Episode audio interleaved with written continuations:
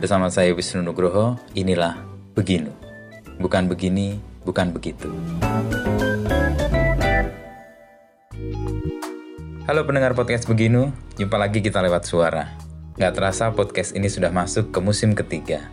Di musim ketiga ini, saya mengajak kalian mendengarkan cerita orang-orang hebat yang menjadi tanda era peralihan tahun 90-an hingga 2000-an. Semoga ada manfaat baiknya untuk didengar dan memberi inspirasi bagi kita semua. Selamat mendengarkan.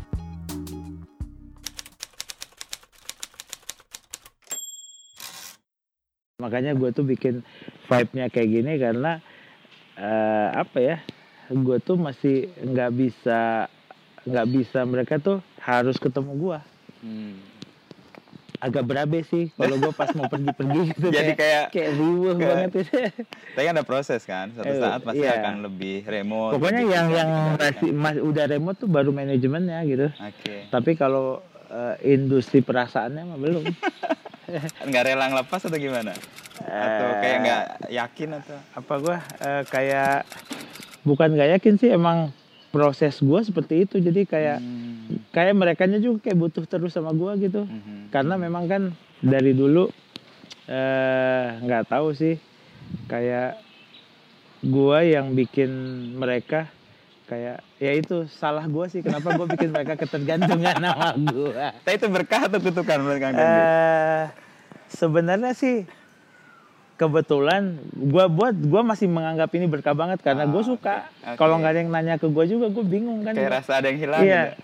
Malah gue tuh punya waktu sampai minggu sebenarnya mereka cuma cuma punya waktu Jumat. Jumat sama gue. Uh, okay. Ya gue punya dua hari gitu. Mm-hmm. Eh, mana nih ke mana lu semua nggak nanya-nanya gue apa? ya ada rasa kehilangan juga ya kalau mereka yeah, pas libur uh, gitu ya. Makanya gue punya di hari Sabtu itu punya mainan-mainan lah kayak gue punya uh, apa uh, studio seal screen sendiri gitu. Mm-hmm.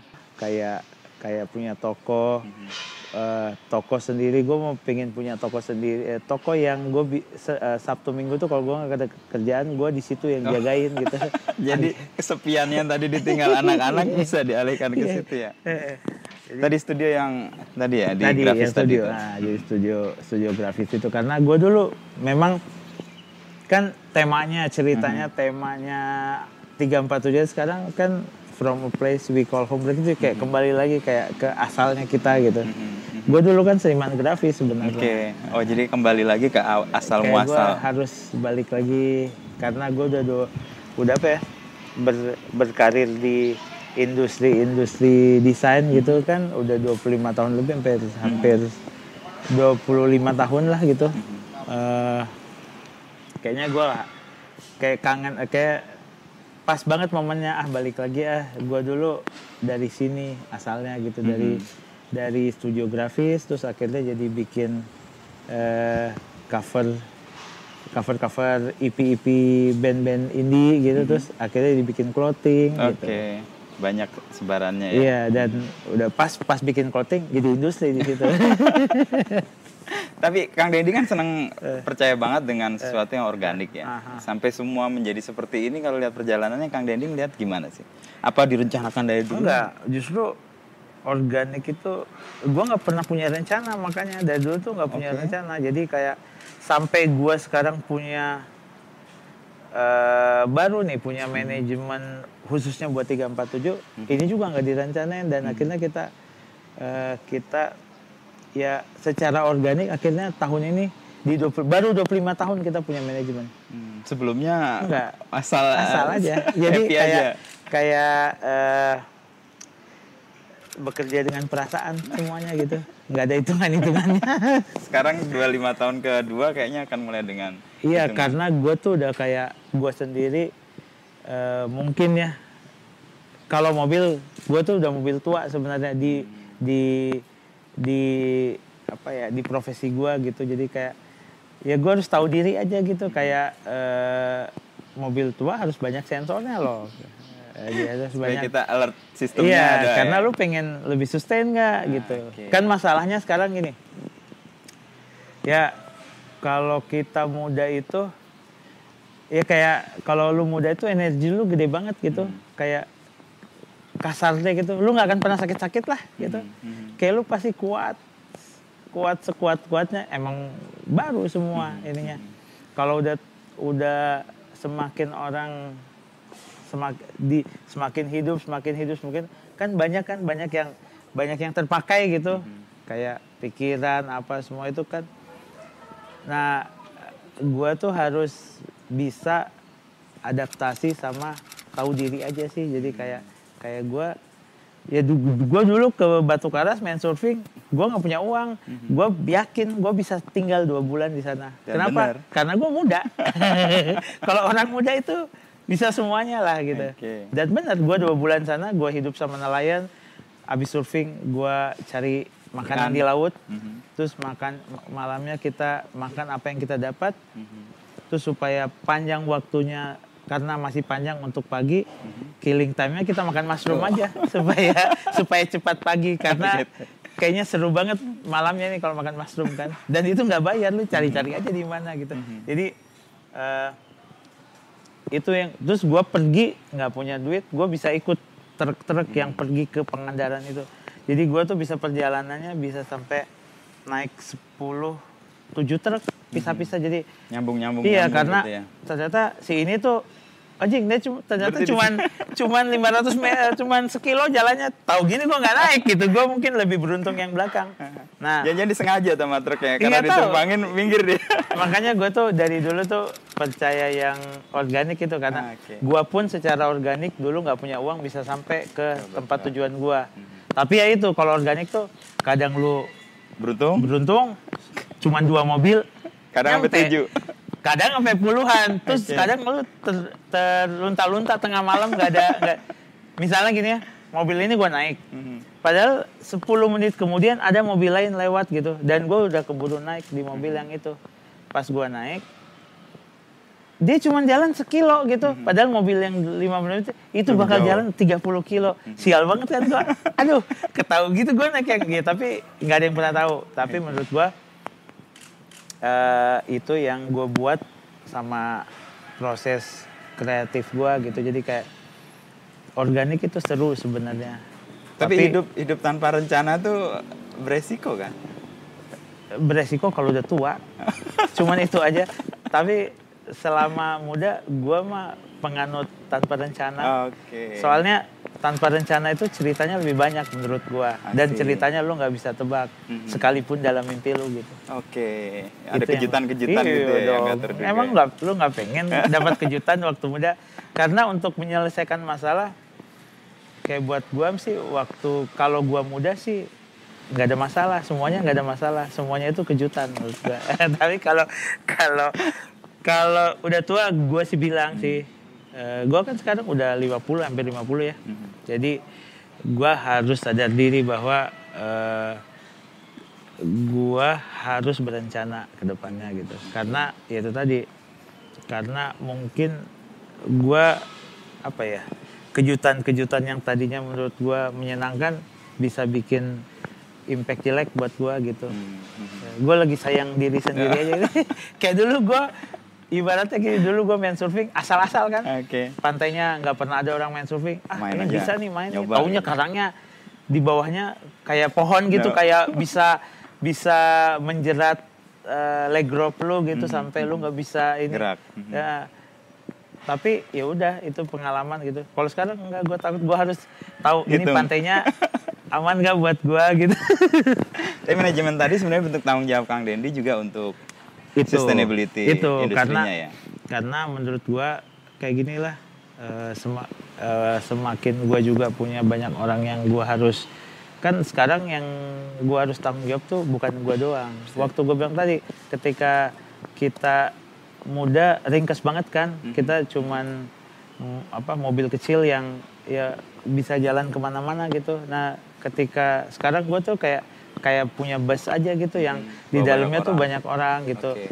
banyak tanggung jawab dan dan orang itu gua bentuk ketergantungan sama gua jadi mereka juga nggak akan bisa gua salahin kalau ada apa-apa gua yang salah nah itu yang yang makanya kita oh kalau gua nggak mau disalahin harus punya manajemen Ah, Oke. oke. karena ya eh, kasihan kan maksud bukan kasihan ya lebih lebih ke moral sih kayak kayak tanggung jawab ya. Iya kayak uh, kayak ketidak apa ya ketidakpastian yang gua bukan berarti harus orang tanggung juga gitu lah jadi kayak kalau gue sih udah dari dulu udah terbiasa sama yang tidak pasti tapi kan orang lain belum tentu kan tapi untuk mendidik atau memberi ruang ke tim supaya punya pengalaman seperti Kang Dendi itu dengan sistem manajemen yang udah pasti itu gimana? Uh, Gak menjerat mereka?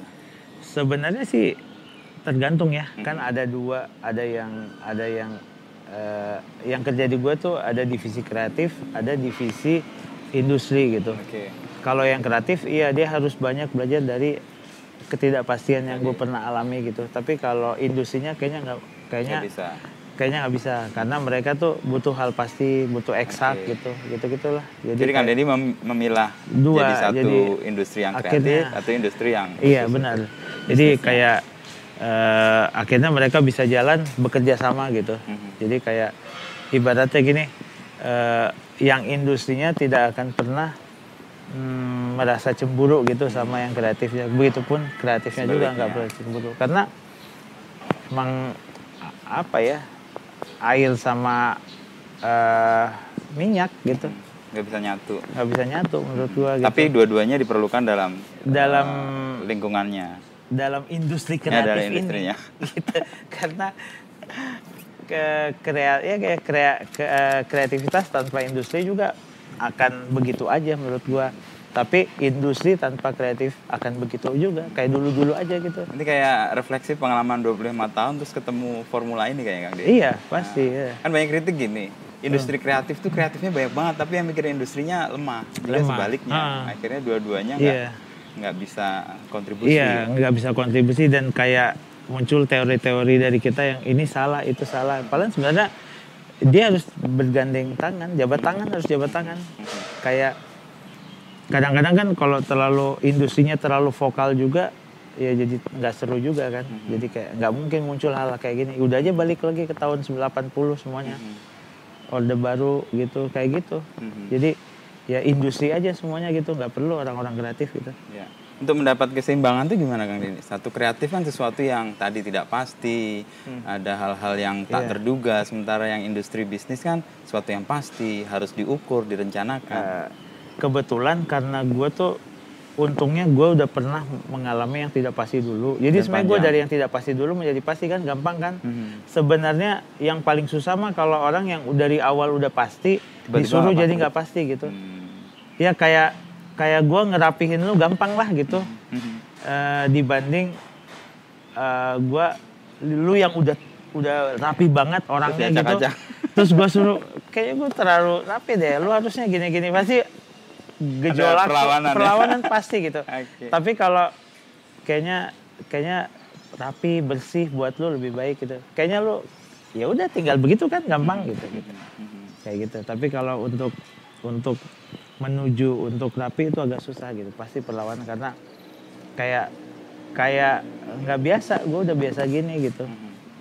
Kalau di industri yang Kang Denny sekarang tekuni dan yeah. sekarang mulai ada manajemen yeah. Indonesia kan lagi booming hmm. banget nih hmm. lokal brand yeah. lalu keinginan anak-anak muda juga untuk punya hmm. produk yang hmm. membanggakan hmm. kalau lihat perjalanan Kang Denny 25 tahun lalu hmm. sekarang hmm. begitu masif dan yeah. banyak yang keren sih Kang Denny yeah. lihat gimana?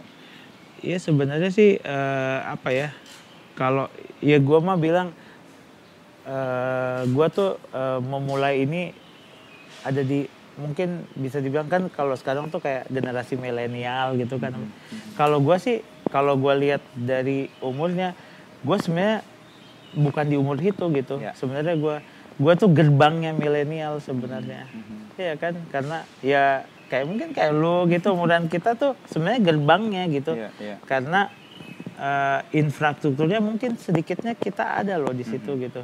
Jadi makanya sekarang semakin pas semuanya informasi cepat, jadi cepat, jadi masif. Hmm. Uh, gua sih termaksud yang menikmati itu gitu. Hmm. Ya karena gue pernah tahu ya, gue pernah tahu infrastrukturnya nggak ada gitu. Hmm. Internet nggak ada, segala macam nggak ada, ya, komunikasi susah. Iya di situ.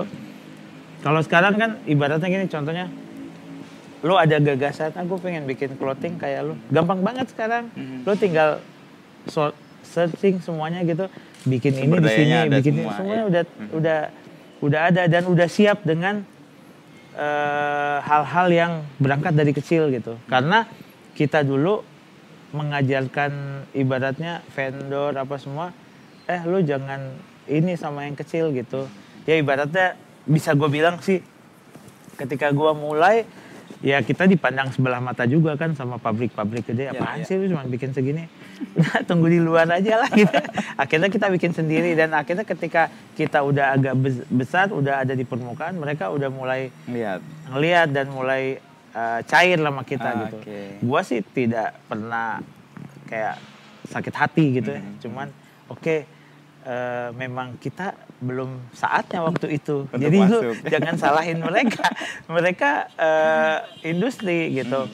belum kalian apa dulu makanya mereka nggak bantu lu dari awal ya karena memang gue sih merasa nggak nggak terbantu ya sama industri-industri besar dari Hmm. Awal-awal awal dulu ya. gue akhirnya balik lagi ke rumah sendiri bikin semuanya apa yang mereka lakukan gue urut dari awal gitu bahwa oh caranya bikin Lainnya baju itu begini. seperti ini gitu Oh. cuman dia punya Mesin, pegawainya ya. beda mestinya Oke. beda ini gue harus jadi semuanya dari awal sampai Makanya nggak banyak juga jumlahnya. Gue dulu cuman bikin misalnya t-shirt gitu gue cuman bikin satu pas salah aduh bahannya kan gak ada lagi gue cuci lagi. Pakai lagi. cuci lagi itu gue pakai. Terus kadang-kadang sok-sokan bikin yang yang lebih banyak eh, warnanya gitu sampai sendiri gitu kan baru bikin dua. Udah kita bilang orang masih ada nggak yang ini? Udah Udah udah, sold. Kan dua. Dan ya itu yang sangat dan akhirnya sampai sekarang kenapa 347 suka cuman pakai satu warna gitu ya? Karena ke bawah-bawah akhirnya kita terdidik untuk bikin desain yang efisien efektif gitu. Jadi kayak Oke. satu warna bagaimana bisa sampein pesannya sampein eh, mungkin kan pesannya gue bikin kaos sama teman-teman gue juga dulu sebatas komposisi gitu. Karena kita cuma belajar komposisi di sekolah gitu. Jadi menurut gue kaos belum jauh lah kita belum ada pesan untuk apa-apa gitu. Cuman sebatas komposisi aja kayak orang pakai tuh komposisinya enak ya. Pas gitu ya, terus eh, torsonya torso orang Indonesia gitu gitu kan. Sebatas itu aja sampai sekarang. Makanya komposisi pun kita cuman ya kayak lu lihat aja kalau baju eh, tiga baju itu komposisinya cuman cuman mungkin kalau industri lihat gampang banget ya emang mau bikin. Emang iya karena gue dulu yang bikin sendiri. Lu jangan pikir-pikir yang susah-susah. Gue nggak bisa bikin yang susah. Jadi generasi inilah kalau di band yang tiga chord aja gitu Oh, oke. Tapi malah optimal kan? Iya. Tapi di tengah keterbatasan itu kan justru kreativitas di challenge kan? Pasti dan gua sih suka banget sama kreativitas yang muncul dari keterbatasan I gitu see. karena gua memang generasi itu kayak kayak eh gue pengen bikin ini tapi gue cuman bisa ini ya udah jalan aja kayak gue pengen bikin sesuatu bikin ini semuanya tuh terbatas. keterbatasan gitu.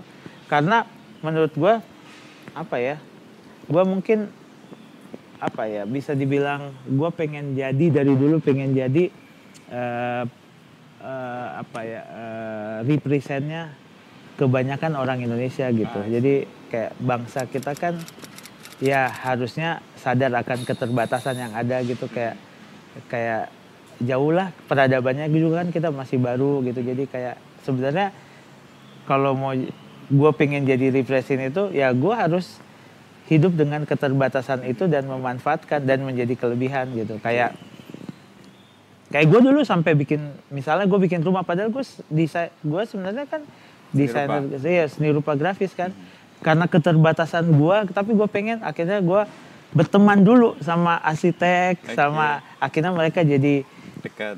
jadi ada di studio gue Ah, gitu see. Aha. jadi akhirnya arsitek eh, yang belajar arsitek akhirnya ada di studio gua dan akhirnya ketika mereka ada ya gua baru bikin lah itu gitu dengan nego-nego gua ke mereka dengan keterbatasan kayak ayo kita bikin ini yuk gini Eh gue cuma punya gagasan tapi kita ilmunya ada di kalian gitu, Oh, gitu. oke. jadi akhirnya gue bentuk lah eh, ini sebenarnya kan keterbatasan kan kayak di Darman Studio. Iya, yang mungkin didirikannya, dibikinnya juga ya kayak semua organikanya tiba-tiba ada satu ruangan tiba-tiba ini kok bukannya lo ini bikin baju kenapa jadi banyak arsitek sama ini yang kerja sini? Iya nggak tahu tiba-tiba jadi terbentuk aja dan kita uh, dengan keterbatasan kita kita bikin karya-karya yang pas buat kita. Jadi kayak gini uh, kak dulu tuh kan sebenarnya karena kayak gue tuh bikin kayak karya-karya arsitek itu karena suka sama hal-hal yang berangkat dari kebutuhan gue sebenarnya. Kayak gue gue pengen orang-orang kayak gue dulu tuh bisa punya rumah bisa punya bagaimana sih mendap bikin punya punya rumah gitu nabung punya rumah. Akhirnya ya gue berangkat dari bikin rumah-rumah kecil modul-modul yang kecil dan akhirnya dia uh, apa ya ini contohnya teman-teman gue yang tadinya nggak kepikir punya rumah jadi bisa punya rumah punya rumah dari karya-karya awal kita gitu hmm. seperti itulah Ya artinya Kang Deddy merespon sebenarnya apa yang ada, hmm. apa yang datang gitu, yeah. lalu kemudian diikutin aja. Iya gitu. Hmm. Jadi kayak terus apa ya? Hmm, ya tidak berencana sih sebenarnya. gue cuman baru berencana tuh di usia 50-an ini menjelang ini. Dan nggak di semua ya. Oh, semua, Kalau ya. di di studio arsitek yang saya saya nggak berencana, tetap nggak berencana. Tapi yang baru punya rencana itu di 347 gitu. Hmm. Karena eh, kalau di apa ya kalau di apa di di rangkaian di gerbongnya yang saya buat dari awal gitu mm-hmm. dia itu ada adalah kakak tertua mm-hmm. mm-hmm. ya interior apa uh, studio desain studio studio arsitek itu adiknya gitu. Jadi itu kakak tertua yang harus harus sudah berencana menurut gue karena menurut gue dia udah, udah harusnya punya harusnya punya rencana sendiri. nggak, nggak eksploratif lagi gitu ya. Iya, iya. Jadi cukup uh, di di kreatifnya aja yang yang masih ugal-ugal masih kayak dulu gitu. Tapi kalau di industrinya kayaknya nggak boleh karena udah banyak orang yang kerja ya, gitu. ya. ada seratusan ya kira-kira? Iya mungkin segitu. Hmm. Kalau Kang Dendi kan ada dua nih sekarang hmm. Uncle 347 sama hmm. interior design hmm. untuk ya Dedi Darman Studio. Yeah. Yeah. Ini kayak merch dari yeah. pokok studi awal waktu kuliah ya? Ah, iya juga sih. iya, sebenarnya ini nggak rencana, tapi pas gue lihat-lihat lagi, oh ini ada urutannya, ada benang hmm. merahnya. Gue dulu kan punya sekolah dua kan. Hmm. Uh, di ITB, seni rupa, uh, ya? seni rupa terus di Tenas, arsit apa uh, interior. Hmm. Itu juga gara-gara gue tuh mau dapat untung dari orang tua gue waktu itu. Karena kan di Gimana? tenas tuh mahal banget kan. Okay. waktu itu mahal duit kuliahnya. yeah, yeah, yeah. terus gue pindah ke ITB nggak bilang-bilang. Oh, lumayan oh, pertama sebenarnya di tenas? Gue sebenarnya di tenas. Okay. terus gue pindah karena gue mau punya dapat untung dari uang kuliah.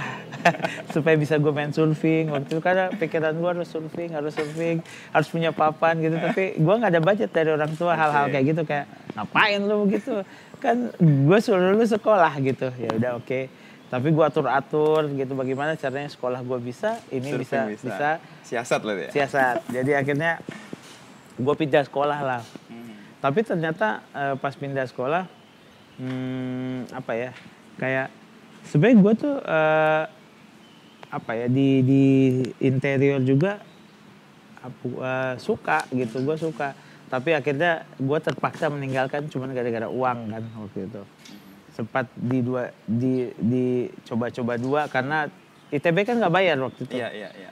Gratis kan.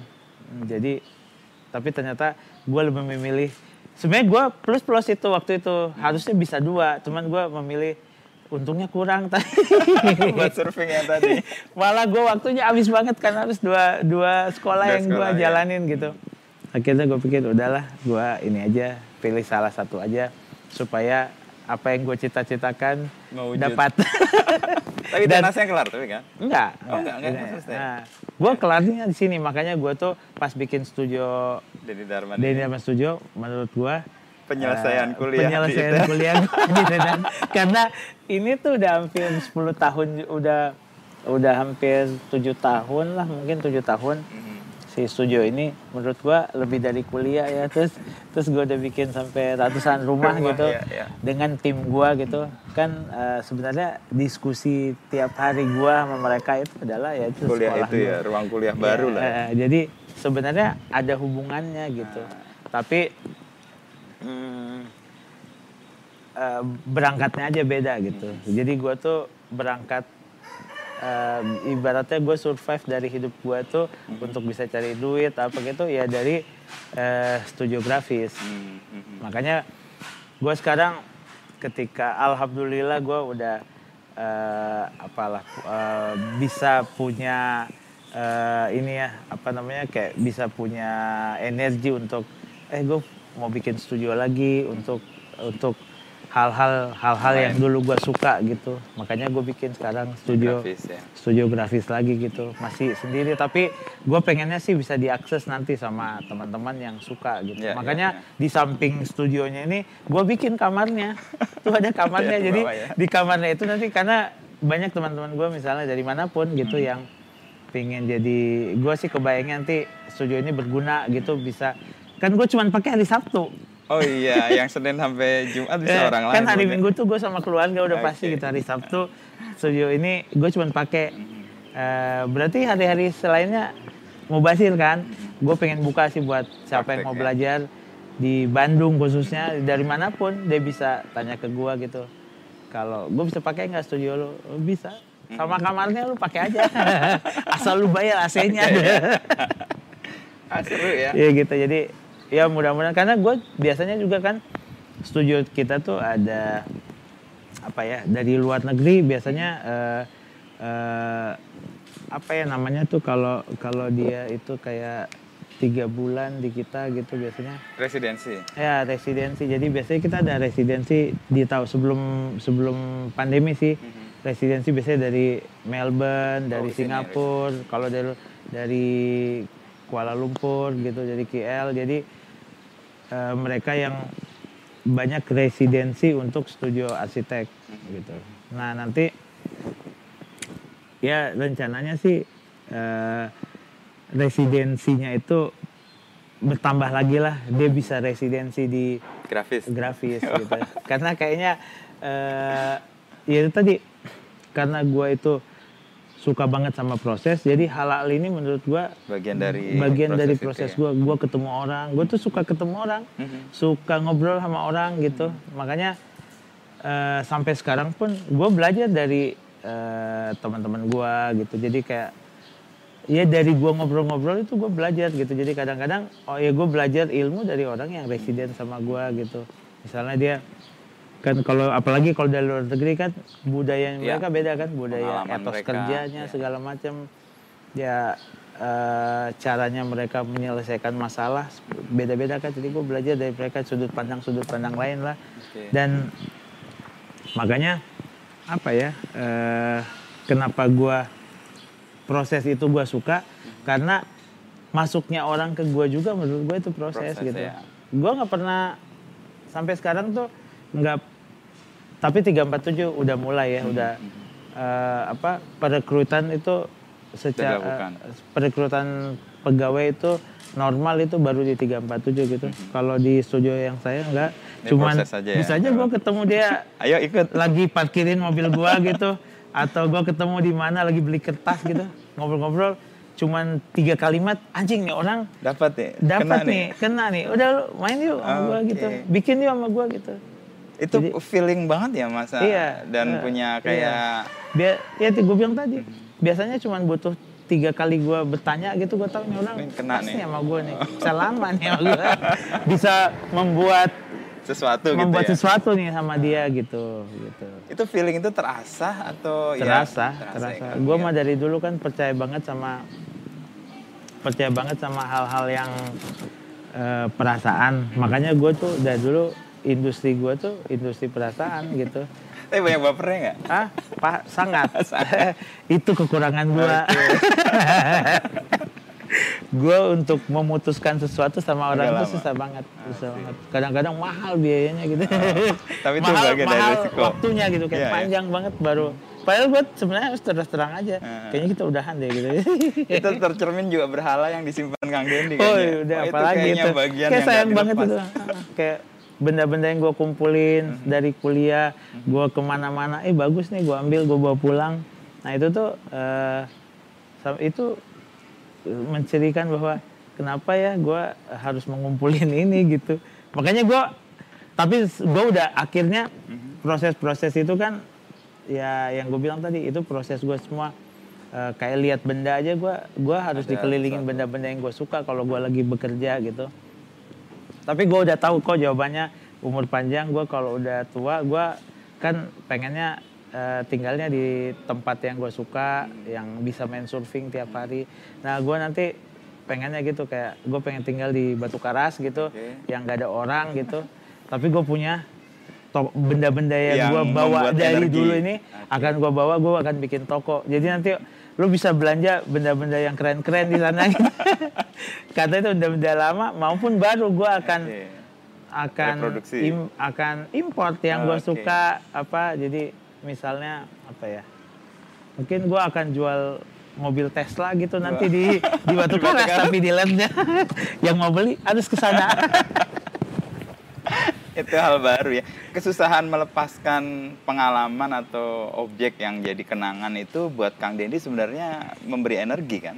Hmm, itu Sangat. ngerawatnya gimana? Jadi eh, karena menurut gue gue tuh kalau misalnya lu ke rumah gue aja misalnya gue tiba-tiba gue tuh kayak kalau gue pengen eh, kembali ke cerita-cerita dulu gue tinggal ke ruangan itu gitu. Dan biasanya apa ya adrenalin gue tuh jadi Naik. ada gitu. Jadi Oh, kayak oke. gue dengan ada di ruangan itu aja gue langsung ah bikin ini ya bikin ini bikin ini. Oh, nggak tahu kayak kayak ngobrol aja tuh benda-benda padahal benda mati ya. Mau kiamat kan benda mati pada ngobrol sama gue kadang-kadang ini kenapa benda mati kayak ngobrol sama gue gitu tapi eh, menurut gue ya itu eh, itu itu itu buat gue sih harus banget gitu kayak kayak ibaratnya gini gue lebih lebih suka melihat buku dibanding menonton film gitu. Kan gue mau orang gitu gue suka yang mati benda benda yang tidak Wujud gitu ya, bergerak tidak ya. bergerak. Tidak bergerak. Makanya gue suka gue terinspirasi juga banyak dari film apa semua apa yang gue nonton. Tapi apa yang gue baca lebih kena ya. nempel gitu. Hmm, daripada yang dilihat dan bergerak. Iya eh. kalau yang dilihat tuh eh, kadang-kadang tidak menjadi trigger tapi menjadi pelengkap gitu. Hmm. makanya gue juga kalau jalan-jalan kalau ketemu orang biasanya mereka tuh jadi pelengkap aja gitu. Tapi triggernya dari yang hal-hal yang yang Kalau- benda-benda gitu ya benda mati. Udah gitu nanti gue diserangnya pagi-pagi tuh. Gue tuh dari dulu gue pasti terbangun di jam 6 jam setengah 6 gitu. Nggak tahu dan gue terbangun pasti sama satu ide. Dari dulu itu gue oh iya. Dan jadi kalau ketemu ide itu terus gimana Kang Dendi mampus aja gue bisa tidur lagi. Dan gue mah selalu berdoa jangan ada jam 4 dong. Karena terlalu lama. Eh, karena terlalu lama gitu. Eh, apa namanya? Ya gue pengennya karena ketika ya tiap hari gue ya selalu itu. Jadi terbangun karena Dengan ada ide. satu ide. yang pagi ngeganjel tadi idenya apa Kang Dendi? Bangun. Bangun tadi pagi idenya apa? Tadi pagi gue idenya bentar dulu. Tadi pagi gue itu cuma hal kecil. Kayak gue tuh lagi bikin itu lagi bikin kafenya istri gue gue cuma terbangun gara-gara kebayang kantornya itunya Oh, buat kantor kasirnya. kasirnya. gue kan tuh pagi-pagi gue ke sana gue telepon tukang kayunya lu ke sini kita harus ngomong. Kenapa? Oh, gitu ya. karena jam 9 nanti gue punya tamu datang. Ya kan Pak? takut ke skip. Nanti gue ngegaya ya. Oh nggak ke itu kepikiran. hal-hal kayak gitu lah ah, cuman kebayang? Bagus juga kalau begini ya oh oke oke. Nah tapi nggak bukan bisa jadi hal besar bisa jadi hal, Hal kecil. kecil. pokoknya adalah tapi kan nyangkut banget kan Iya, iya, iya. bangun. Waduh. Nah kayak menurut gua ya itu. Tapi menurut gua sih berkah sih buat gua. Cuman kadang-kadang menyiksa juga ya? Menyiksa juga. Gue suka takut sih kalau gue lagi liburan tapi untungnya untungnya lagi gue nggak tahu kenapa. Makanya gue percaya banget sama semua alam gitu kan. Gue tuh suka alam suka apa sesuatu yang tidak direncanakan karena menurut gue untungnya kalau gue pas lagi liburan nggak keluar. nggak keluar. Aneh ya. Dia tahu aja gitu kayak alam men- men- mencegah idenya masuk iya ya. kayak kalau Ini itu gue bisa tidur gue bisa tidur loh sampai, Sampai jam ya? sampai jam 8 jam 9 baru gue bangun gitu gitu. Eh, kalau pas atau jam kerja atau pas hari kerja nggak bisa. keluar atau gue misalnya gue kan suka banget tuh kayak pergi surfing gitu ke tempat-tempat yang gue suka. Itu juga nggak ada. Kalau itu tapi biasanya gara-gara gue kecapean kali ya. Jadi gue juga tidur cepat oh bodoh-bodoh mikirin itu. Terus gue memang tidak membuka. Kalau lagi pergi liburan gue sama sekali nggak buka kerjaan, Kerjaan. makanya gue bisa hilang tuh. Orang biasanya bete sama gue Ke mana Susah sih banget sih cari. Gue lagi liburan, Eh, weh. iya. Gue sama sekali nggak buka handphone loh biasanya liburan. Ah. Udah aja eh, masuk dalam Dan gua aja ya. tuh udah dalam gua aja Eh, kayak gua pokoknya pretend untuk nggak ada Berlibur. sinyal Ah, oke. jangan pernah pegang-pegang handphone lagi nggak ada sinyal padahal Memang masa lagi sih di mana-mana nggak ada sinyal gitu tapi gua udahlah karena gua takut itu nanti bukan takut sih tapi Tiba-tiba mungkin muncul nih. tiba-tiba dia muncul pagi-pagi anjir Soalnya kalau nggak diturutin ganggu terus kan. ngeganggu. Hmm. Terus kalau lagi lu di mana gitu yang jauh gitu di New York, di Tokyo gitu. Ih, gue mau gimana mau ngomong sama ini Tukang sama tadi. tukang terus jamnya berbeda Ah, lagi. iya betul. Pas pagi dia tengah malam gitu. Dalam konteks apa ya namanya mindful, Hmm. orang tuh apa menikmati hidup atau carpe diem gitu. Dia says the day gitu. Eh, Iya. Kang Dendi kayaknya gitu deh. Jadi apa yang sedang dijalani ya gue full di situ. iya. Kalau libur ya libur. Iya benar. Kalau surfing ya iya. surfing. Lupakan yang pacaran, pacaran. Kalau kalau Energi utuh di situ. Iya, gue begitu banget. Eh, apa namanya? Tapi kalau bekerja, gue bisa banyak gitu. Jadi sehari multi, itu, sehari itu bisa lo, eh, oh kocak lah kadang-kadang. Gue waktu dulu kantor studio gue bersatu gitu, gue tuh bisa pindah pindah kursi, cuman memutar kursi, bahasan gue udah beda Oh, gitu. divisi yang lain. Tapi cuman kerja. posisinya Cuman geser geser kursi Oh, doang. Oke. Gue udah ngomongin Oh, yang lain. Yang lain. Ah. Pas ke sini, gue. Hmm. udah ngomongin yang lain gitu. Tapi jauhnya benar-benar jauh gitu. Misalnya di sini ngomongin balok gitu, Hmm. atau hubungannya dengan struktur gitu, gue bisa Situ sini lagi. ngomongnya cuman kayak eh, warna merah atau putih yang bagus ya. atau malah ya yang lebih jauh lagi ngomongin kancing gitu. Kang Deddy kan nyebut laut atau surfing atau ya kegemaran berlibur di air itu kayak senang banget itu kenapa? Apa kangen yang nggak terbayarkan dari dulu Makassar ya? kan dari- iya gue Makassar, Makassar. terus eh, tapi nggak ada ombak juga sana cuman gue suka banget sama air kan. Dendi manusia ikan pernah tau jadi air tuh nggak tau gue tuh bisa nggak tau lo percaya apa nggak percaya. Kan gue kadang-kadang kenapa ya gue nggak pernah alhamdulillah gue setiap ke laut gue nggak pernah sakit. Hmm. nggak pernah meriang-meriang. Padahal gue bisa sebulan di sana. Umur gue segini. Gue tuh bisa seminggu di pantai nggak pernah punya pakai baju. Gue cuma pakai celana pendek. Hmm, hmm, hmm. Karena gue gerah kan Iya, kayak di sana. gue nggak pakai baju sampai tidur malam sampai terus celana yang gue pakai surfing basah kering di badan, Badan. gue Mhm. itu tuh bisa sampai empat hari see. sampai gue nggak bawa, baju gitu Dan nggak ada bisa masalah dan ada masalah sama apa-apa gue bisa tidur di mana aja kadang-kadang gue bisa tidur di bawah pohon gitu Hmm.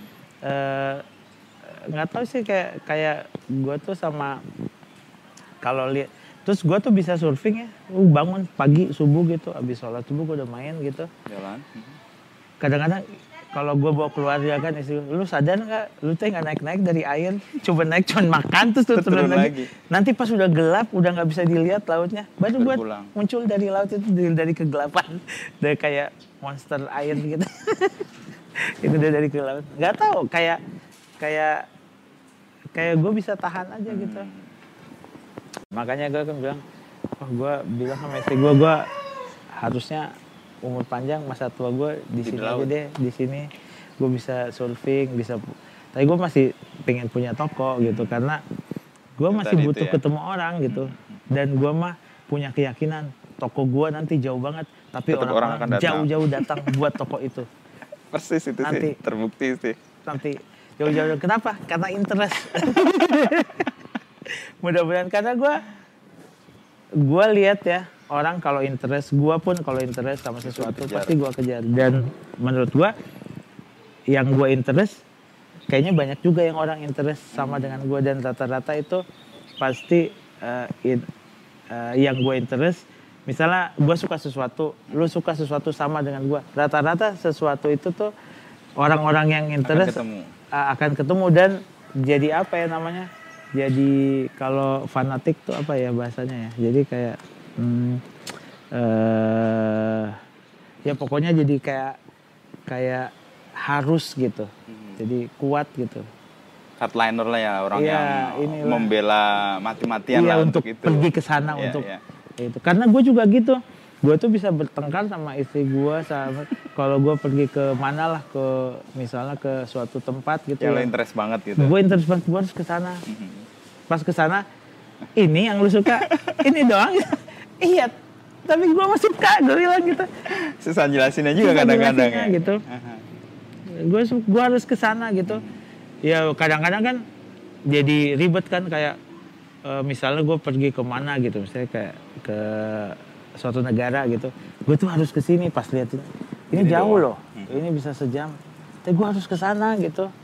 Pas ke sana Gini doang. gitu doang terus kecil gitu tempatnya ini terus ya udah lah gitu. Tapi terlihatnya terpuaskan, terpuaskan kan? pasti Ada sesuatu kayak yang kayak punya- dicari dan ditemukan. akhirnya gue eh, bisa jadi gue tidak menemukan sesuatu tapi gue menemukan sesuatu yang intangible gitu kayak Hmm. oh gue nggak nggak beli sesuatu dari tempat itu tapi gue bawa sesuatu di hati gue untuk gue bawa pulang kayak aduh akhirnya gue bisa ketemu dia eh, dan bisa lihat langsung karya-karyanya gitu Itu biasanya lebih bernilai ya dibanding Eh, benda atau apa. iya, ya, karena iya, masuk kayak di gitu lah. diri kita ya. kadang-kadang gue cuman ya gitu kayak cuman melihat kue pengantin yang keren ya kuenya gitu tapi gue nggak bisa makan karena banyak hal mungkin gue nggak nggak sanggup beli nggak sanggup apa tapi paling tidak gue pernah ke sana gitu Oke. nah dari sana pasti gue bawa sesuatu gitu ya kalau kalau itu ternyata rezeki gue possible untuk gue bawa pulang ya tapi kalau nggak gue juga nggak pernah kecewa nggak pernah maksain Mhm. tapi yang penting gue pernah ke sana pernah lihat dari dekat pernah cium baunya pernah ini udah udah su ya kayak gitu gitulah Mhm. Kalau dalam dalam perjalanan Kang Dendi kan awal-awal tuh nggak banyak direncanakan ya, Hmm. lalu proses aja pokoknya ketemu orang, dapat energi. Pernah nggak suatu saat kemudian buntu gitu? Jadi apa yang diserahkan kepada ketidakpastian itu ternyata bikin kacau balau tuh. Hmm, sebenarnya sih apa ya kacau kacau balunya juga dibuat sama gua sih. Jadi kayak gua nggak pernah me- kacau balonya cuma nyusahin gua tapi sebenarnya gitu tadi. Kalau kacau balonya itu gue yang buat biasanya gua akan toleransi sama gua gitu. Karena Ini bagian yang dari bisa memaafkan gue cuma gue sendiri jadi jadi gue kalau bikin gara-gara gue pastikan yang bikinnya gue nggak Oh, kalau gue aman lah itu. gue akan maafkan Toleransi. dia tapi kalau yang lain pasti gue kecewa ya gue cari yang toleransinya paling tinggi lah Hmm. jadi hmm, ya itu tadi obatnya ya siapa yang menentukan gue ya udah gak apa-apa Kalau studio ini Kang Dendi kan, Hmm. yang Uncle kan udah di uh, manage oleh sebuah organisasi atau industri lah. Ini kan sedang bertumbuh nih. Hmm. Ketemu ini dan kemudian Kang Dendi nekuni ini kan tadi juga kayak jalan aja kan ya. Iya. Ini situasi ini sekarang dikurung di rumah semua, jadi ngurusin rumah nih jadinya. iya Ke depan Kang Dendi ngelihat ini apa? Sebagai apa? Eh, sebenarnya sih ke depannya yang pasti sih gue pengennya sih ini ini bisa kalau di 347 kan nggak bisa jadi legacy untuk keluarga gua gitu untuk anak anak Kenapa? tapi Kenapa? karena waktu kita berangkatnya nggak berencana. Gue berangkatnya banyak orang terus menjadi sedikit orang. Oke. Eh, dari banyak tuh berangkatnya banyak terus akhirnya ada yang memutuskan sekolah lagi apalagi akhirnya menyedikit menyedikit ada yang eh, ada yang apa eh, pindah eh, profesi akhirnya kita sekarang tinggal berapa orang gitu. Nah dan menurut gua itu nggak bisa. Eh, 347 itu eh, nggak bisa jadi legacy karena apa ya itu cerita gua aja mah eh, partner-partner gua gitu. Karena banyak yang terlibat di situ. iya cerita aja. Jadi kayak eh, makanya kita akhirnya bekerja eh, di 25 tahun kita akhirnya menjadi berencana dengan bekerja sama dengan eh, satu apa ya satu institusi gitu eh, institusi manajemen gitu yang mainin kita yang ibaratnya menjaga bisnisnya lah ya. bisnisnya gitu. Nah, eh, ya itu tadi sih jadi kayak mungkin dia jadi eh, jadi bukan legacy tapi jadi sesuatu yang yang kantoran banget gitu ya apa eh, ini banget gitu. Yang tadi jadi kayak terukur gitu. Mhm. Jadi Perusahaan nanti- lah itu perusahaan, berarti. satu Ya, ya, perusahaan. Nah kalau yang ini sih mungkin gue pengennya anak gue juga bisa belajar di sini gitu Di nanti. Studio ini. Iya kebetulan anak gue juga interestnya sama ke sana Oke. gitu. Jadi dia akan dia akan mungkin jadi akan jadi medianya untuk belajar lah. Jadi kayak alhamdulillah kan buat dia dia nggak usah nyari-nyari lagi mejanya dia tinggal ibaratnya Prakteknya di sini. praktek sini aja Mhm. kayak kayak mudah-mudahan dia pas nanti besar dia melihat di garasi mobil ini tuh kayak mobil balap yang Oh. disimpan sama gua Tinggal Lu tinggal balap ini mobil balap nih tinggal lu balap gitu. Oke, oke. Kan dari yang nggak direncanakan, tapi ternyata berjalan udah ratusan rumah yang dibuat Iya. atau didesain atau Iya. direspon. Iya. Itu gimana ceritanya kan? gitu? ya dari awalnya sebenarnya sederhana banget kan. Gue tuh pengen bikin rumah buat teman-teman gue gitu. Teman-teman, jadi kayak gue bikin terus teman gue yang nggak punya rumah tapi punya penghasilan gue push dia untuk lu harus punya lu harus gini-gini lu bisa punya. Dan akhirnya sekarang mereka udah punya rumah dengan ya eh, punya rumah kalau dia nggak mulai-mulai. Jadi jadi gue tuh menggabungkan dulu antara antara arsitek dengan eh, apa ya kan kalau arsitek itu bikin rumah udah bikin rumah yang bagus gitu kalau gue tuh gue tambahin sedikit lah kayak bikin rumah dan bagaimana caranya bisa punya rumah gitu Ah, jadi oke. gue tuh jadi kayak pengembangnya dong.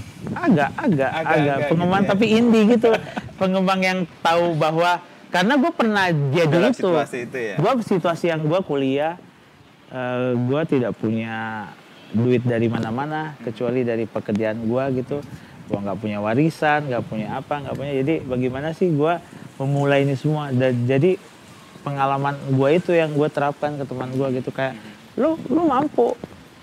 Karena menurut mereka kan susah banget sih bikin rumah mahal banget gini-gini. Enggak ada caranya gitu. Kalau enggak gitu. gue lamain. Gue nggak punya rumah dulu dari rumah gue pertama. Cuman dari sebuah motor kuliah gue gitu yang gue jual ke orang dagu atas gitu tapi ya gue harus tahu diri motor itu jadi ceritanya gue punya motor dulu baru di baru dibeli gue beli dari kerjaan kerjaan gue kan Motor apa tuh dulu? Kan? motor apa ya tau nggak as Honda Prima gitu oh, kan. udah prima tahun. Baru kan Tahun itu. 90-an Iya. nih, 95. Taunya gue tuh tinggal di Dago Atas, gue cari lah. Bandung kan luas, di Dago Atas tuh masih sepi banget. Pasti ya mungkin kayak hutan-hutan lah. Gua gua kontrak rumah di situ gitu. Gua tinggal di situ kos lah situ. Taunya ada tetangga gua karena dia nggak tahu bagaimana caranya beli mobil, motor, Motor, kali ya. ah. Menurut dia, wah motor keren banget ya. Saya mau, gimana caranya? Boleh nggak saya ambil ini? Kamu ambil aja tuh tanah saya. Oh, itu dari situ awal itu. awalnya jadi udah nggak ngomongin harga tapi kita gua nggak pernah beli rumah itu pakai harga nggak pakai proses Hmm. kan jadinya akhirnya eh, abu-abu kan berapa gue beli tanah itu toh dia cuman Pengen motornya pengen kan? motor itu ya gue kasih aja akhirnya gitu terus gue nabung-nabung dari bisa bikin ini bisa bikin bi- rumah gue dulu eh, berangkatnya dari ukuran 4 kali 4 Empat kali empat. Iya. Rumah gua cuma 4 kali 4. 16 ya. Akhirnya eh, gua jadi bikin berangkat dari situ bagaimana gue bisa hidup di rumah ukuran Seluas begitu. itu ya. Iya. Tapi rumah karena ada tanahnya landed Oh, gitu. oke. Ya gue sih bilang itu rumah karena lain bukan kemah. Iya, iya. Dan akhirnya gue berkembang berkembang akhirnya jadi membesar rumah tumbuh gitu. Nah dari yang gue itu, oh ternyata gue bisa punya rumah ya. Nah akhirnya ya mungkin gue bikin teori-teori lah ke teman-teman gue kayak, lu berapa sih dapat duit dalam kerjaan lu? Bisa, Oke. lu bisa. Kenapa? Eh gue nggak bisa dong ini. Bisa, cari cewek lu kawinin. Cari yang punya penghasilan segini. Sampai detail loh gue ajarin. Kayak konsultasi Iya, kayak- membangun rumah gitu ya. Kayak misalnya, gue penghasilan segini. Per bulan gue kosnya segini habis dong. Enggak, enggak habis. Kalau lu pikir sendiri habis. Kalau lu nikah, enggak. Terus gimana? Ya cari cewek, penghasilannya harus segini. Jadi kriteria bukan agama, bukan penghasilannya penghasilan. Kan, kan maksud juga. kan ini lu apa eh, intinya sekarang masalah hidup lu pengen punya rumah, Iya, nah iya. nggak ada jalan lain. itu harus connected Iya, semuanya iya. gitu. Jadi gue sampai mengajarkan itu, makanya gue suka dibilang dukun sama teman gue. kayak kayak dukun. Kenapa lu kayak dukun? Ya gue soalnya menurut gue ya ya yang gue visi gue sih kalau gue bikin perencanaan rumah gue harus tahu juga bagaimana perencanaan untuk punya rumah gitu. Bukan ya gampang lah menurut gue gampang bikin bikin gambar rumah tuh gampang. Cuman bikin mewujudkan perencanaan orang punya mewujudkan itu ya. orang punya rumah yang susah gitu. Meyakinkan dia pasti bisa bikin rumah. Dan alhamdulillah gue mah nggak sedikit yang teman gue yang nggak punya rumah jadi punya rumah. Dan sekarang mereka merasakan kan iya ya gue bisa juga punya rumah. Bisa. Terus ada deh istrinya oh berarti lu kawin gue gara-gara gara-gara rumah itu. Jadi jangan Dendi Darman Studio, Dendi Dukun Studio. dan nanti oh makanya itu. Eh lu lihat kalau lihat logonya eh, DDS. DDS itu sangat sangat tidak tidak, Tidak arsitek art- banget. iya, iya, iya. Tidak dia kayak itu dari logonya The Cramps kan? Iya iya iya kayak Iya kayak kayak apa ya? Meleleh kayak gitu ya. meleleh kayak tablet-tablet hantu gitu kan. tablet tablet di goib gitu kan. kali ya. Iya, Masuk di situ. Tahu nggak itu kenapa kita bikin kayak gitu? Sebenarnya si logo itu aja banyak gitu yang yang mungkin yang dia interest sama dia sampai kenapa sih logonya gini sayang banget gini-gini padahal gue suka karyanya Karyanya. Ya, logonya nggak mencerminkan kayak orang nggak bisa desain gitu terus eh, Jawabannya oh apa? berarti enggak gue memang dari dulu bikin itu karena cita-cita gue DDS ini bisa bisa besar. Bukan iseng-iseng gitu. Jadi bisa jadi besar jadi firm besar yang bisa ibaratnya nanti akan pameran di bienal bienal dunia gitu. oke. nah bayangkan yang gue bayangkan adalah kalau gue bikin logo biasa nanti dia akan flat. Gue tuh pengennya Ah, kalau dia nanti masuk bienal bienal dunia stunning gitu. planning dan akan yang buat posternya itu kan pasti bule-bule kan dari firm-firm gede Besar, ya, ya. ah, grafis apa eh, eh, studio studio grafis grafis terkenal kan kalau bienal pasti dia bete gitu pas ini memang harus dimasukin logo ini pasti itu di, dirapatin sama mereka nanti Jadi kayak jadi kayak misalnya mereka ada grup gitu di Berlin gitu misalnya studio apa yang bikin gitu kan apalah mungkin Bauhaus atau apa? Bauhaus gitu. gitu. Pas mereka masuk masukin ini, ini nanti. Eh, bisa dirapatin itu menurut gua. Ini harus masuk ya. Kenapa? Kayaknya poster kita jelek kali. Keluar dari pakem gitu Ya, ya. itu yang gua mau gitu karena Tapi malah jadi percakapan kan? cita-cita gua eh, gua harus besar. Gua nggak boleh nggak boleh bikin studio ini cuman gitu-gitu aja gitu. Oke. Dia harus besar, dia harus ikutan bienal dengan visi-visinya gitu. Tapi garapannya sekarang ke mana aja, Kang Didi?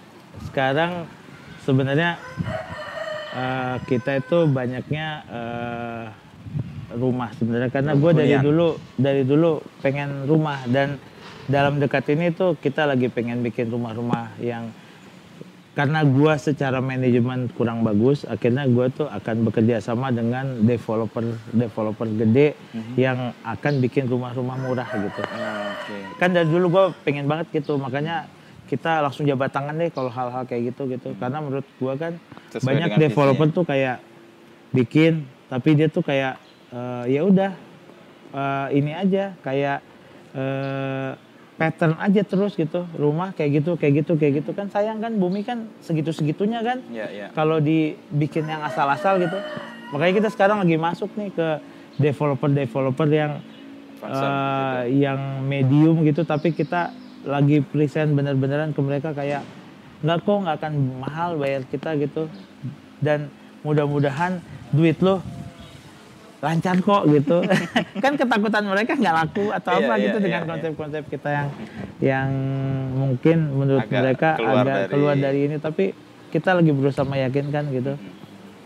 Terus kayak tahun ini tuh kita ada kerjasama dengan Explore gitu. Kayak bikin apa ya namanya programnya Amin Amin. Amanah menuju Masjid Senusa Oke. jadi kayak mereka Explore itu adalah apa lembaga lembaga yang yayasan lah Mhm. yang bisa dapat funding dari mana-mana gitu Nah kita yang ngeidein kayak masjid ini lokasinya di alam Harusnya begini. kayak gini, Mhm. ini di tengah kota di Harusnya gang kayak begini. gini kayak gini. Kita yang gambar nanti semua itu. Mhm. Itu lagi jalan. Ah, I see. Iya. Kalau yang hunian banyak juga.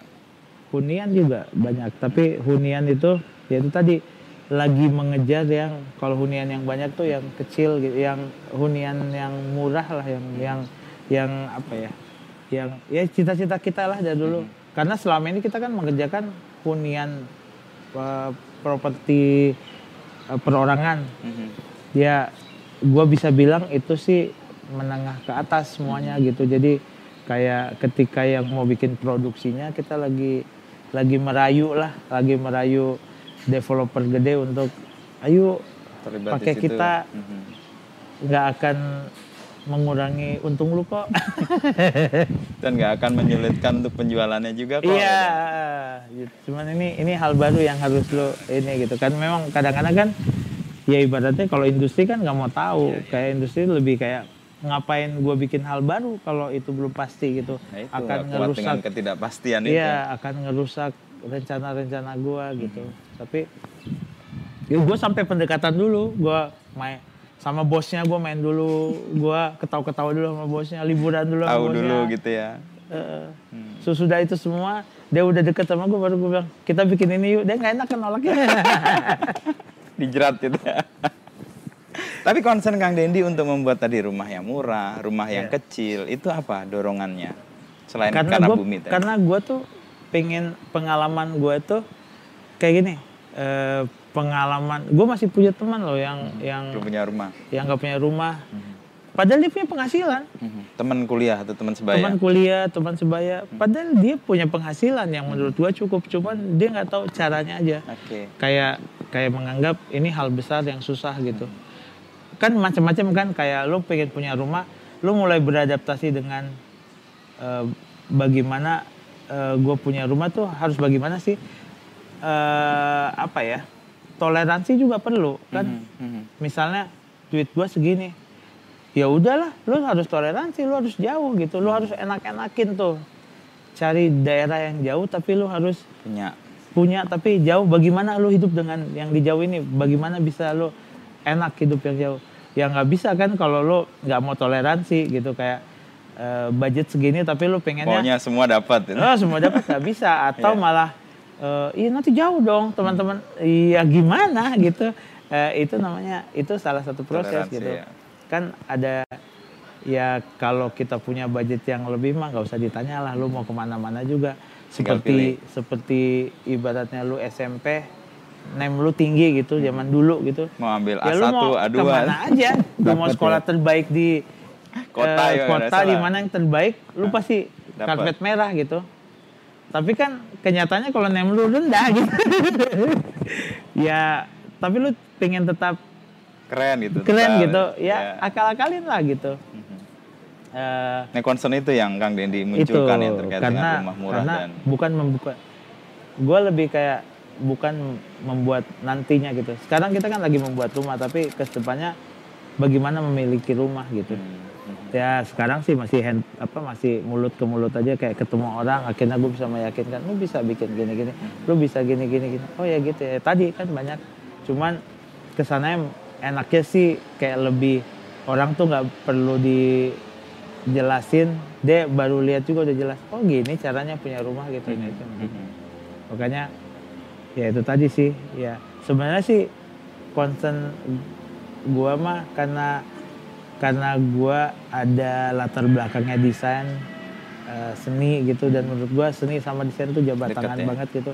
Terus gua kan bukan gua sebenarnya seniman tapi eh, gua tuh seniman yang eh, agak berkhianat ke desain kan jadi gua tuh kalau desain tuh gua pasti eh, cita-citanya membuat hidup lebih baik gitu Ya, kan solusi lah, solusi. solusi. Kalau seni kan ada kalau gua ya Hmm. menganggap seni itu kayak apa ya? Kayak seni itu bisa dibilang jadi kayak ininya budaya gitu kayak eh, kayak kayak lu foto budaya gitu kayak Hmm. oh ini tuh kenapa terjadi? Jadi kayak apa ya, cerminan budaya gitu kan. Oke. Mhm. bisa jadi potret dari budaya gitu. Makanya eh, kalau eh, jadi dia lebih lebih apa ya? Bisa dibilang lebih jujur ya. Jadi kayak harusnya seni itu lebih jujur. Nah output outputnya kan bisa jadi hiburan bisa jadi eh, apa ya bisa jadi media untuk ekspresi Ya, mhm. ketidakpuasan apa segala macam gitu kan kalau desain kan lebih kayak bagaimana untuk hidup lebih baik gitu kan Mhm. seperti itu kan Jadi kayak dua bertangan tapi sama Dedi Iya. bisa menyatukan deh berdekatan ya. eh ya makanya gue sebenarnya di di, di gue cuman belajar dari ilmu seni gitu yang gue belajar cuman berpikir lateral aja gitu Oke. Itu Dari doang. seninya itu. dari seninya Mhm.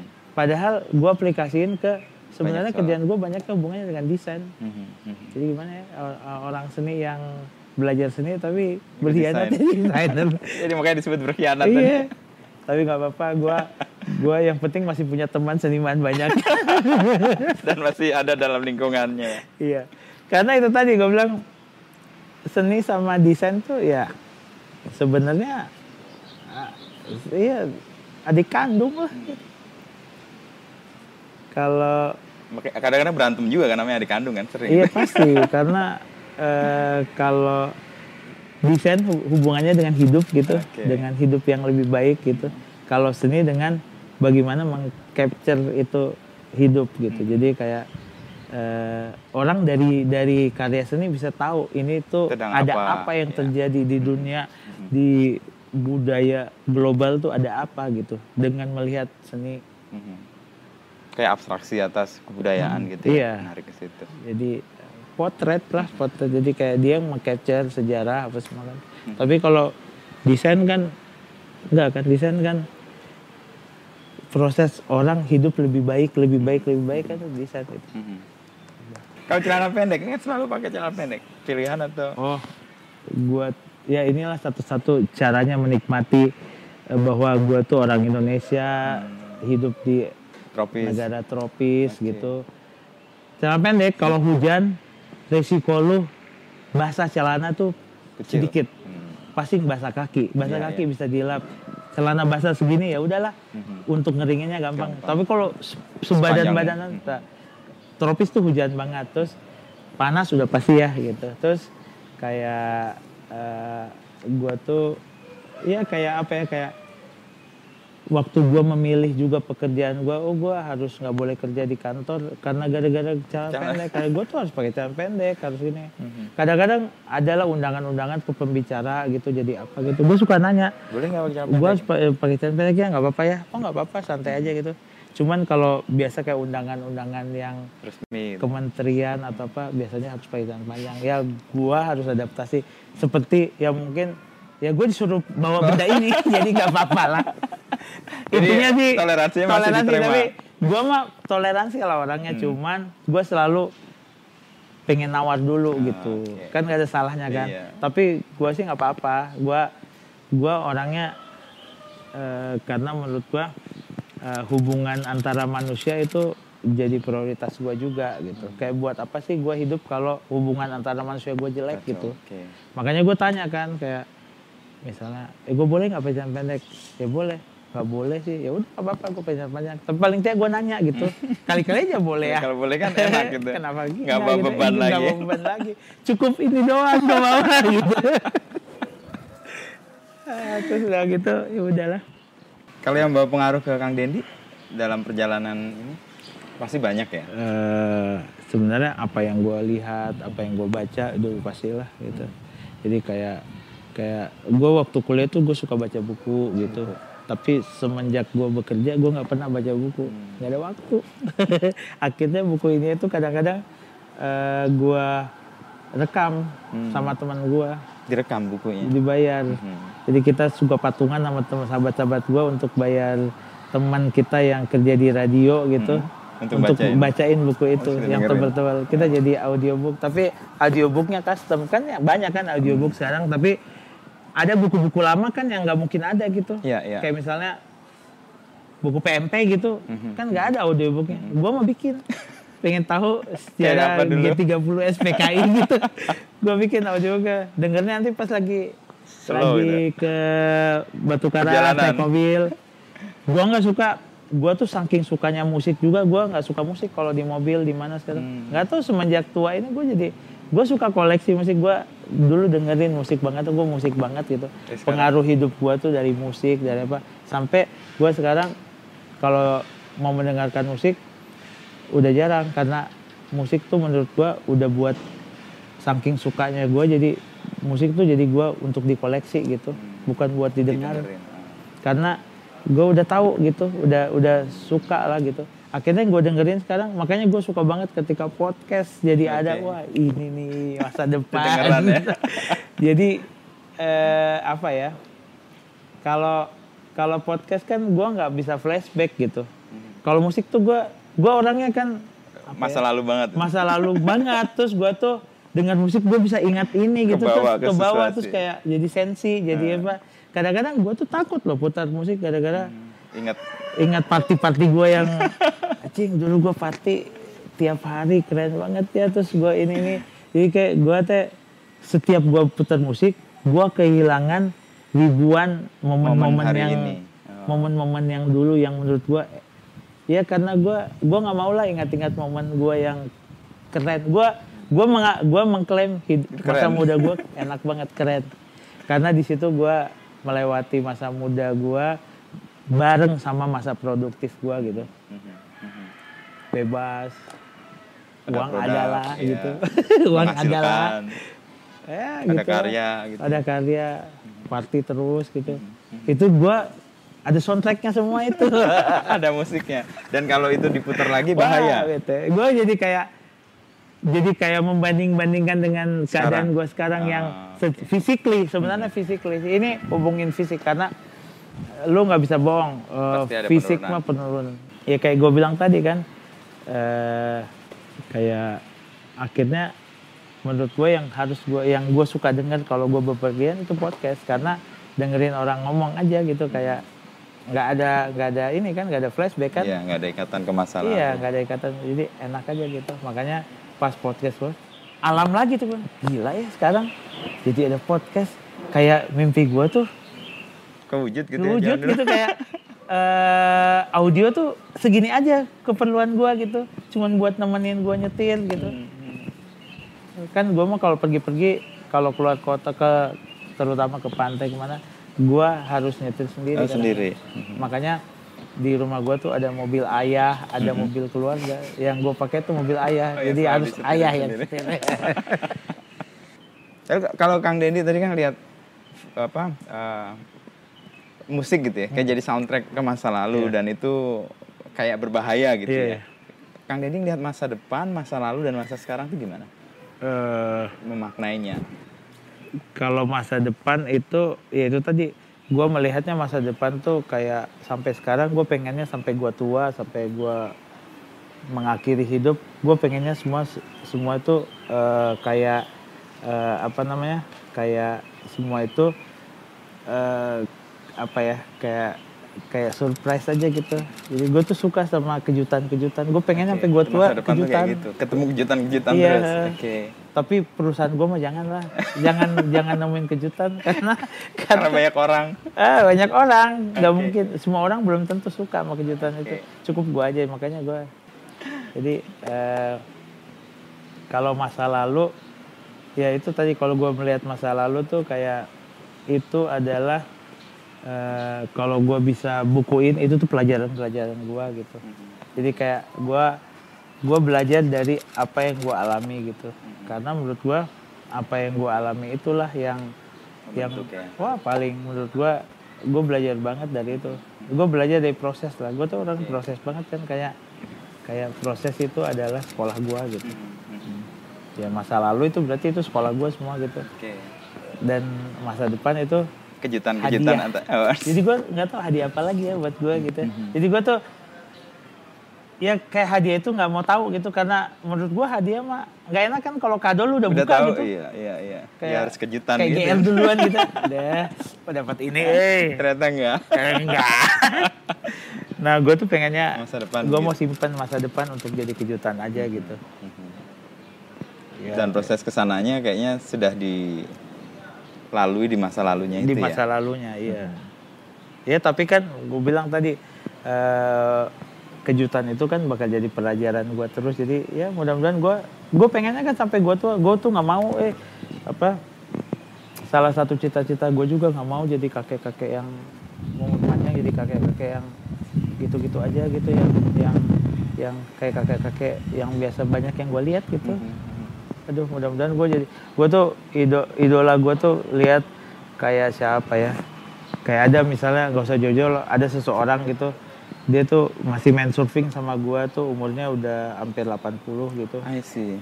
Tapi itu bayangan Kang Denny. tapi ya, main main surfingnya juga cuman dua kali eh, dua kali main Ombak. ambil ombak udah naik lagi besok dia ada lagi gitu Mhm. tapi terus dia tinggal di pinggir pantai gitu ya bayangan gue begitu Gambaran cuman gitu. kan mungkin dia dia orangnya kebetulan dia orangnya antisosial kan gue mah bukan antisosial gue nggak gue sangat sosial banget gitu kayak harus ketemu orang nah gue harus punya toko yang sangat interest Wah, gitu jadi Kayaknya tadi ya. bisa jadi eh, teman-temannya anak gue bahkan kalau gue lebih panjang lagi anak gue punya anak lagi cucu gue tuh teman-temannya mau ke toko gue gitu karena anjing barang-barangnya tuh eh eh, apa mereka interest gitu Mhm, mhm. ya, Jadi tiap-tiap tahap kayaknya Kang Dendi punya perubahan concern ya dan itu Ya. berdasarkan perjalanan hidup juga ya, bukan Hmm. di desain ya. Kayak kayak awal kan clothing itu fashion kan sesuatu Iya. yang anak muda banget. Terus sekarang berkeluarga hunian. Iya. Tadi bayangin masa tua kan jadi kakek-kakek punya Jadi interest yang barang masa lalu. Ya iya gitu ya. barang masa lalu dan masa akan datang juga karena gue pengen jadi kakek-kakek yang update ya kayak gitu lo bisa beli Tesla di Tesla di. Darman Ah, Studio di Batu bisa- Karas. Iya, tapi bisa juga beli eh, apa? Vinil atau eh, vinil atau apa eh, stereo setnya Brown gitu. Nah, oke. Terus kayak gitu gitulah kayak kayak soalnya gue sih nggak tahu ya mengalami sekarang. Alhamdulillah apa yang gue suka anak gue tuh masih Nyam masih masuk. relate, masih Hmm. Masih ya gue mah ya gue juga nggak mau jadi orang orang gue tua dengan apa yang gue suka tapi anak-anak atau anak-anak gue orang-orang nggak suka? Gitu mudah-mudahan ya kayak cucu gue eh lu punya ini? Iya emang lu tahu. Ini kakek gua tau. nah ini ini ini aja sekarang ya yang gue kumpul-kumpulin dari dulu. Malah ada gue benda-benda yang gue beli dari baru eh, misalnya kayak motor apa gitu yang gue suka gitu. Eh, nggak dari baru udah eh, si olinya udah nggak ada gitu Hmm. emang gue gantung buat nanti pas anak-anak udah ini Dewasa dia gitu, pas buka tiba-tiba. Wow. tahu nggak buka-buka lemari hah ada ini karena menurut gue gue akan bikin kejutan buat Oh. mereka itu bagian dari kejutan masa depan mereka itu. Iya, dia dapat rekaman-rekaman vinil-vinil pressing pertama dari band-band itu kayak harta karun. Tapi kalau mereka lihat value-nya, kalau enggak eh gua mudah-mudahan udah ya ya salah satu Hmm. cita-cita gua surprise gitu anak gua bisa lihat value itu gitu oke. ya mimpi buruk gua anak gua flat sama itu pada apa sih, Apa sih ini nggak suka gua cuma suka game gua cuma suka perangkat game gak mimpi buruk sih itu tapi balik lagi gua udah siap sama itu kok kalau ternyata anak gua nanti flat you nggak ada soal. itu. Enggak, flat ya. Flat. Gua nggak ada apa-apa sama ini eh enggak bagus menurut gua nggak menarik juga ya udahlah. Gagal berarti rencana gua. Tapi kan kejutan juga itu kan. Kejutan, gagal. Iya, berarti gua kejutan. gagal rencananya gitu. Ke Tasik acara apa? Eh, lagi mau bikin apa ya? Hubungannya sama di Batu Karas sih. Batu Karas itu kan tempat desa tempat gua main surfing gitu. Ya, Jadi- kan per- perjalanan menuju jadi ada Karas. ada sahabat saya pingin bikin sesuatu di Batu Karas gitu dan harus gue yang bikin gitu. Oh, Oke. Intinya sih dia pinginnya di Batu Karas ada eh, kebanggaan tapi yang punyanya orang lokal karena semuanya Oke. udah bule. Hmm. Yang bukan bule dari Bandung. Dari gua sama sama dia yang mau Oke. bikin ini. Dia Oke. pengennya bikin bikin properti lah di Batu Karas tapi harus lebih baik dari yang punya Oh, bule-bule. gitu. Weh, gila. Mimpi yang indah sih. Iya, Tapi karena- pas di Batu Karas, oke loh. Aku tidur di situ Iya, tuh iya. rasa nyaman banget. Iya kayak itu sebenarnya ada ceritanya. Eh jadi panjang lagi. Ya, nggak kalau apa-apa, lanjut Jadi itu tuh pertama kali gue punya itu waktu gue jadi dulu tuh gue nggak punya uang apa sama sekali uang gue tuh cuma punya mobil satu dulu dari tabungan tabungan gue tapi pas gue kan dulu suka batu karas sampai lama-lama gitu yang kayak eh, sampai sebulan dua bulan. Eh, adalah eh, yang biasa gue tinggal-tinggal rumahnya situ dari situ dia pengen banget ke haji gitu. Mhm. bisa Naik di haji. naik haji. Udah tua. Gua gua belum terpanggil lah. Jauh banget lah gua dari hal itu gitu. Jadi tapi gua punya budget pas sama yang dia mau. Untuk menghajikan dia. Mengajikan dia. Gua kasih. Oke. ya pakai aja. Karena lu lebih butuh gitu. Mhm. Eh, gua kasih. Itu harta segitu segitunya yang gua tabung gua kasih ke dia. Dia ke haji lah. Pulang haji tuh gua nggak bisa eh pokoknya gua terkesan banget katanya gini gua nggak bisa ini gini gini gini nggak bisa ngasih gitu gini cuman gue cuman punya ini gitu. Dan gue dikasih lah tanah itu gitu. oleh-oleh dari dia. Ah, gue cuma punya ini gitu. Ya dalam hati gue iya yang itu yang gue mau enggak sih enggak jadi kayak eh, Ya pas aja gitu pas ya. aja jadi. gitu Ah. jadi kayak jadi kayak alam itu kayak Hmm. gue nggak pernah beli rumahnya dia nggak pernah beli tanahnya dia gue cuman mewujudkan cita-citanya Naik dan haji. akhirnya cita-cita gue diwujudkan sama dia juga menurut gue Mhm. tanpa Kayak ada yang ya. eh, Bisa, direct iya, gitu iya. nggak kan nggak eh gue belilah rumah lo segini Lo naik aja sih Enggak, iya. nggak nggak direct tapi itu gue banget jadi gue suka banget hal-hal yang makanya gue tuh sayang banget sama karena gue hal-hal suka sama ceritanya gitu Hmm. kayak biasa aja kan kalau gue cuman membeli sebuah tanah gitu Iya, udah iya. beres gitu ini enggak kayak Nggak ada story-nya kayak lah. ada ceritanya kayak dan akhirnya terjadi padahal sebenarnya inti-intinya jual beli itu jual Tapi kan prosesnya nggak Tapi begitu. prosesnya nggak jual beli Kayak motor yang tadi Astrea Iya, itu kan sama kayak saya itu. rumah dago itu. Gua rata-rata properti gua termasuk rumah gua yang ini Hmm. itu tidak juga Nggak beli. enggak Tuker jual beli. ya kalau. Tuker. Jadi gua itu eh, ya juga ya gua baru sadar semuanya properti gua yang gua suka Nggak dan akhirnya Datang gitu akhirnya da- akhirnya tiap hari gua Gua hidup di pakai. properti itu sebenarnya banyak proses gitu. Yang ini juga teman gue pingin banget rumahnya di gunung. Hmm. dia nggak suka di kota. Eh gua dia pengen banget dibikin desain sama gua. Ya akhirnya gue bikin rumahnya di gunung desain sama gua gitu. Jadi- berarti kan sesudah itu jadi tuker aja sama ini kata dia. Oh, oke. Pa- Awalnya nggak tahu Bapak itu akan tukar. enggak Ah, oke. tuker aja kata dia tuker aja Eh, eh awalnya tahu dia tahu kalau lu bisa bikinin gue di sana kita Ini tuker dulu. Oh, Nah, oke. jadi gue bikin rumah ini lamanya adalah sama dengan gue bikin rumah jadi pas gue bikin rumah sana Kelar. adalah gue bikin rumah ini gitu. Mhm. Jadi ditukar kayak bener-bener ditukar. Dan dia baru tahu rumahnya ternyata mahal. Nilainya ya. Iya. Dia waktu itu cuma punya cita-cita gue pengen di, Tinggal di gunung. gunung. Mimpinya dia gunung. Oke kata gue bikin lah di gunung jauh gitu. Rumah gede lah jadi yang dia suka gitu. Terus eh sekarang ini sekarang dia tiap tiap eh, tiap hampir tiap minggu tuh dia ke sini kadang-kadang sama anaknya ke sini gitu Oh, nengok. duduk-duduk aja gitu menikmati Eh, menurut dia untungan gua ini ada di lu gua masih bisa menikmati tapi gue bilang lebih untung lagi gua lu jualnya segini tahu nggak ini di tahun berapa Tapi kan dia udah mendapatkan mimpinya. kan? iya dan gila itu Su. pas itu semua belum terjadi waktu gua renov ini ada yang nawar itu gilanya Di tengah ada yang nawar berkali-kali lipat Lipat. gue tadi berdua mikir kan apakah gue bilang ke dia eh eh, kan dia kebetulan baru nikah kan Mhm. Gue sama istri gue apakah kita tetap jual nih soalnya kan gue juga awalnya rumah kan nggak terlalu suka gue karena uh, spooky juga Iya, kan iya, rumah lama apakah kita jual terus si apa eh, apa namanya terus kita kasih kado ke dia eh, kado perkawinan umroh Senilai ini gitu. enggak, enggak umroh. Umroh. pulang umroh baru kita ngomong rumah lu udah gue jual Tapi itu nggak jadi pilihan. nggak jadi kan? dan pas nggak jadi itu mah Iya. nggak jadi adalah selewat wah gila juga nih Gede juga. hari ini gue beli segini mau dibelinya berkali-kali lipat jauh gitu dan dan yang mau bikin belinya tuh hotel Hmm. terus hotelnya itu mau bikin juga sama gue kan dapat project gue juga gue kan oh ini tawarannya bagus banget tapi eh, gimana ya kita bagaimana kalau kita kasih kado, ke Kado. dia untuk Nikah. ini abis nikah kalian umroh, Umroh. ya pas pulang umroh baru kita aduh ru- rumah tuh kita kita jual.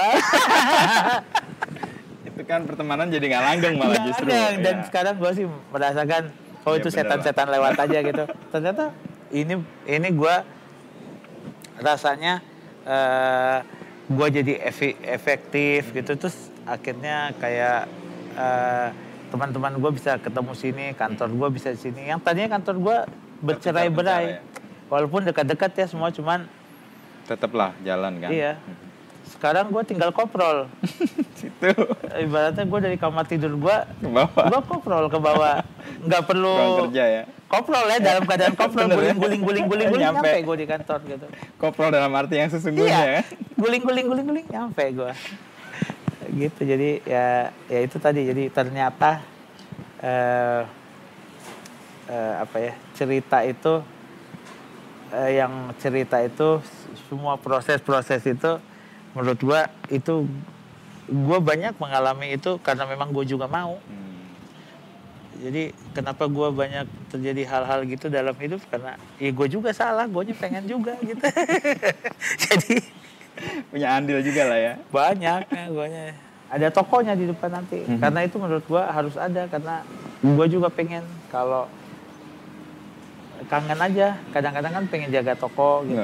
Karena itu teh hal yang gue pernah Apa kerinduan itu kenapa muncul jaga toko? eh gue dulu gara-gara jaga toko banyak banget teman loh. Maksudnya kayak gue berteman punya teman dulu senusantara Hmm. Oh, itu ya. sampai gue punya teman di Singapura di mana gara-gara gue jaga toko. Dan desainer desainer awal gue itu sebenarnya gara-gara gue ketemu di toko. Mereka beli anak-anak dari Jakarta dari mana pun beli akhirnya ngobrol nyambung dia bantuin gue ngedesain Mhm. gitu Oh, itu yang akan mungkin mengulang lagi ya. Energi Ah, kreatif. pasti. Pertemanan. Iya, karena ngobrol. ide itu pasti datangnya dari dari dari karena lu bergerak, karena lu bergaul gitu. Karena bertemu makanya orang. iya. Si makanya di di agama juga ada silaturahmi. Gua Yang mah bener ya. silaturahmi banget gitu. Iya. makanya buat anak-anak sekarang mah gue lihat kayak anak gua apa yang ya mungkin belum waktunya tapi kasihan juga sih gue kadang-kadang lihat kayak bagaimana ya harus berubah ini kayak mereka tuh silaturahminya agak kurang, terus dikasih lagi wabah-wabah Kayak kayak gini, gini-gini tambah nggak udah. berrelasi Tambah, ya. eh. kita bersyukur lah harus bersyukur kita tuh hidup di Era yang kaya. era yang kayak Hmm. silaturahmi terus dan masa produk gua lu mah gua mah nggak tahu ya kalau gua pas masa produktif itu di sekarang sekarang gitu bisa Itu berat survive bisa survive tapi eh silaturahminya pasti ikatan emosional kecil banget gitu Mhm, mhm. kalau kita combo loh Oh iya, Lu semuanya dapat- lu dapat kerjaan lu dapat uang finansial bagus tapi Tongkrongan kena, Iya. silaturahmi dapat. teman banyak terus eh, ya dapat semuanya lah Mhm. kalau sekarang nggak kadang-kadang banyak industri-industri seperti saya gitu sekarang nggak tahu ownernya siapa ownernya Mhm, ngapain mungkin tapi duitnya banyak gitu mhm, mhm. Kayak anonim malah ya. iya ya dia dapat Mhm. tapi satu doang kalau kita dapat dua, Dua gitu. silaturahminya. Nah, nanti kita ketemu Kang Dendi lebih lanjut jagain toko di depan tuh. Nah. Ntar saya ajak anak nanti saya kasih pasti tahu nih, ini nih.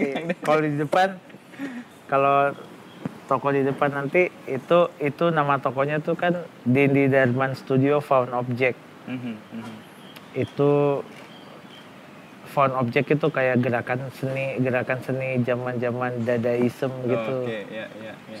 ya inilah re- apa referensi referensi gue gitu Retro gitu lah ya. Eh, jadi di era itu gitu yang yang apa yang uh, urinoir tuh bisa jadi karya seni gitu nah di situ nanti toko itu apa aja yang gue suka makanya toko suka-suka itu apa yang gue suka taruh situ orang beli syukur nggak beli nggak Ya apa-apa bisa menikmati lah. Tidak bener. bagian dari koleksi ya.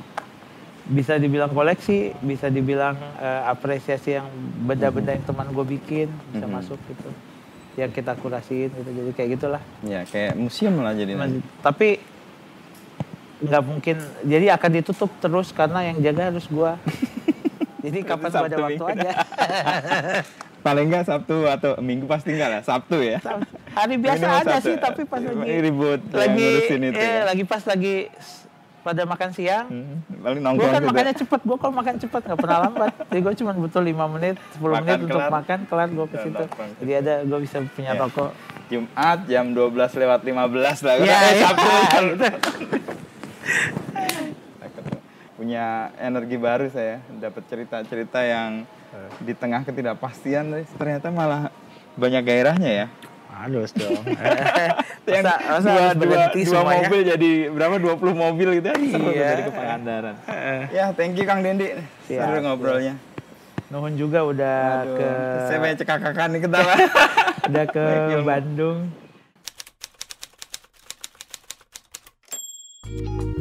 Sampai jumpa di episode Beginu berikutnya. thank you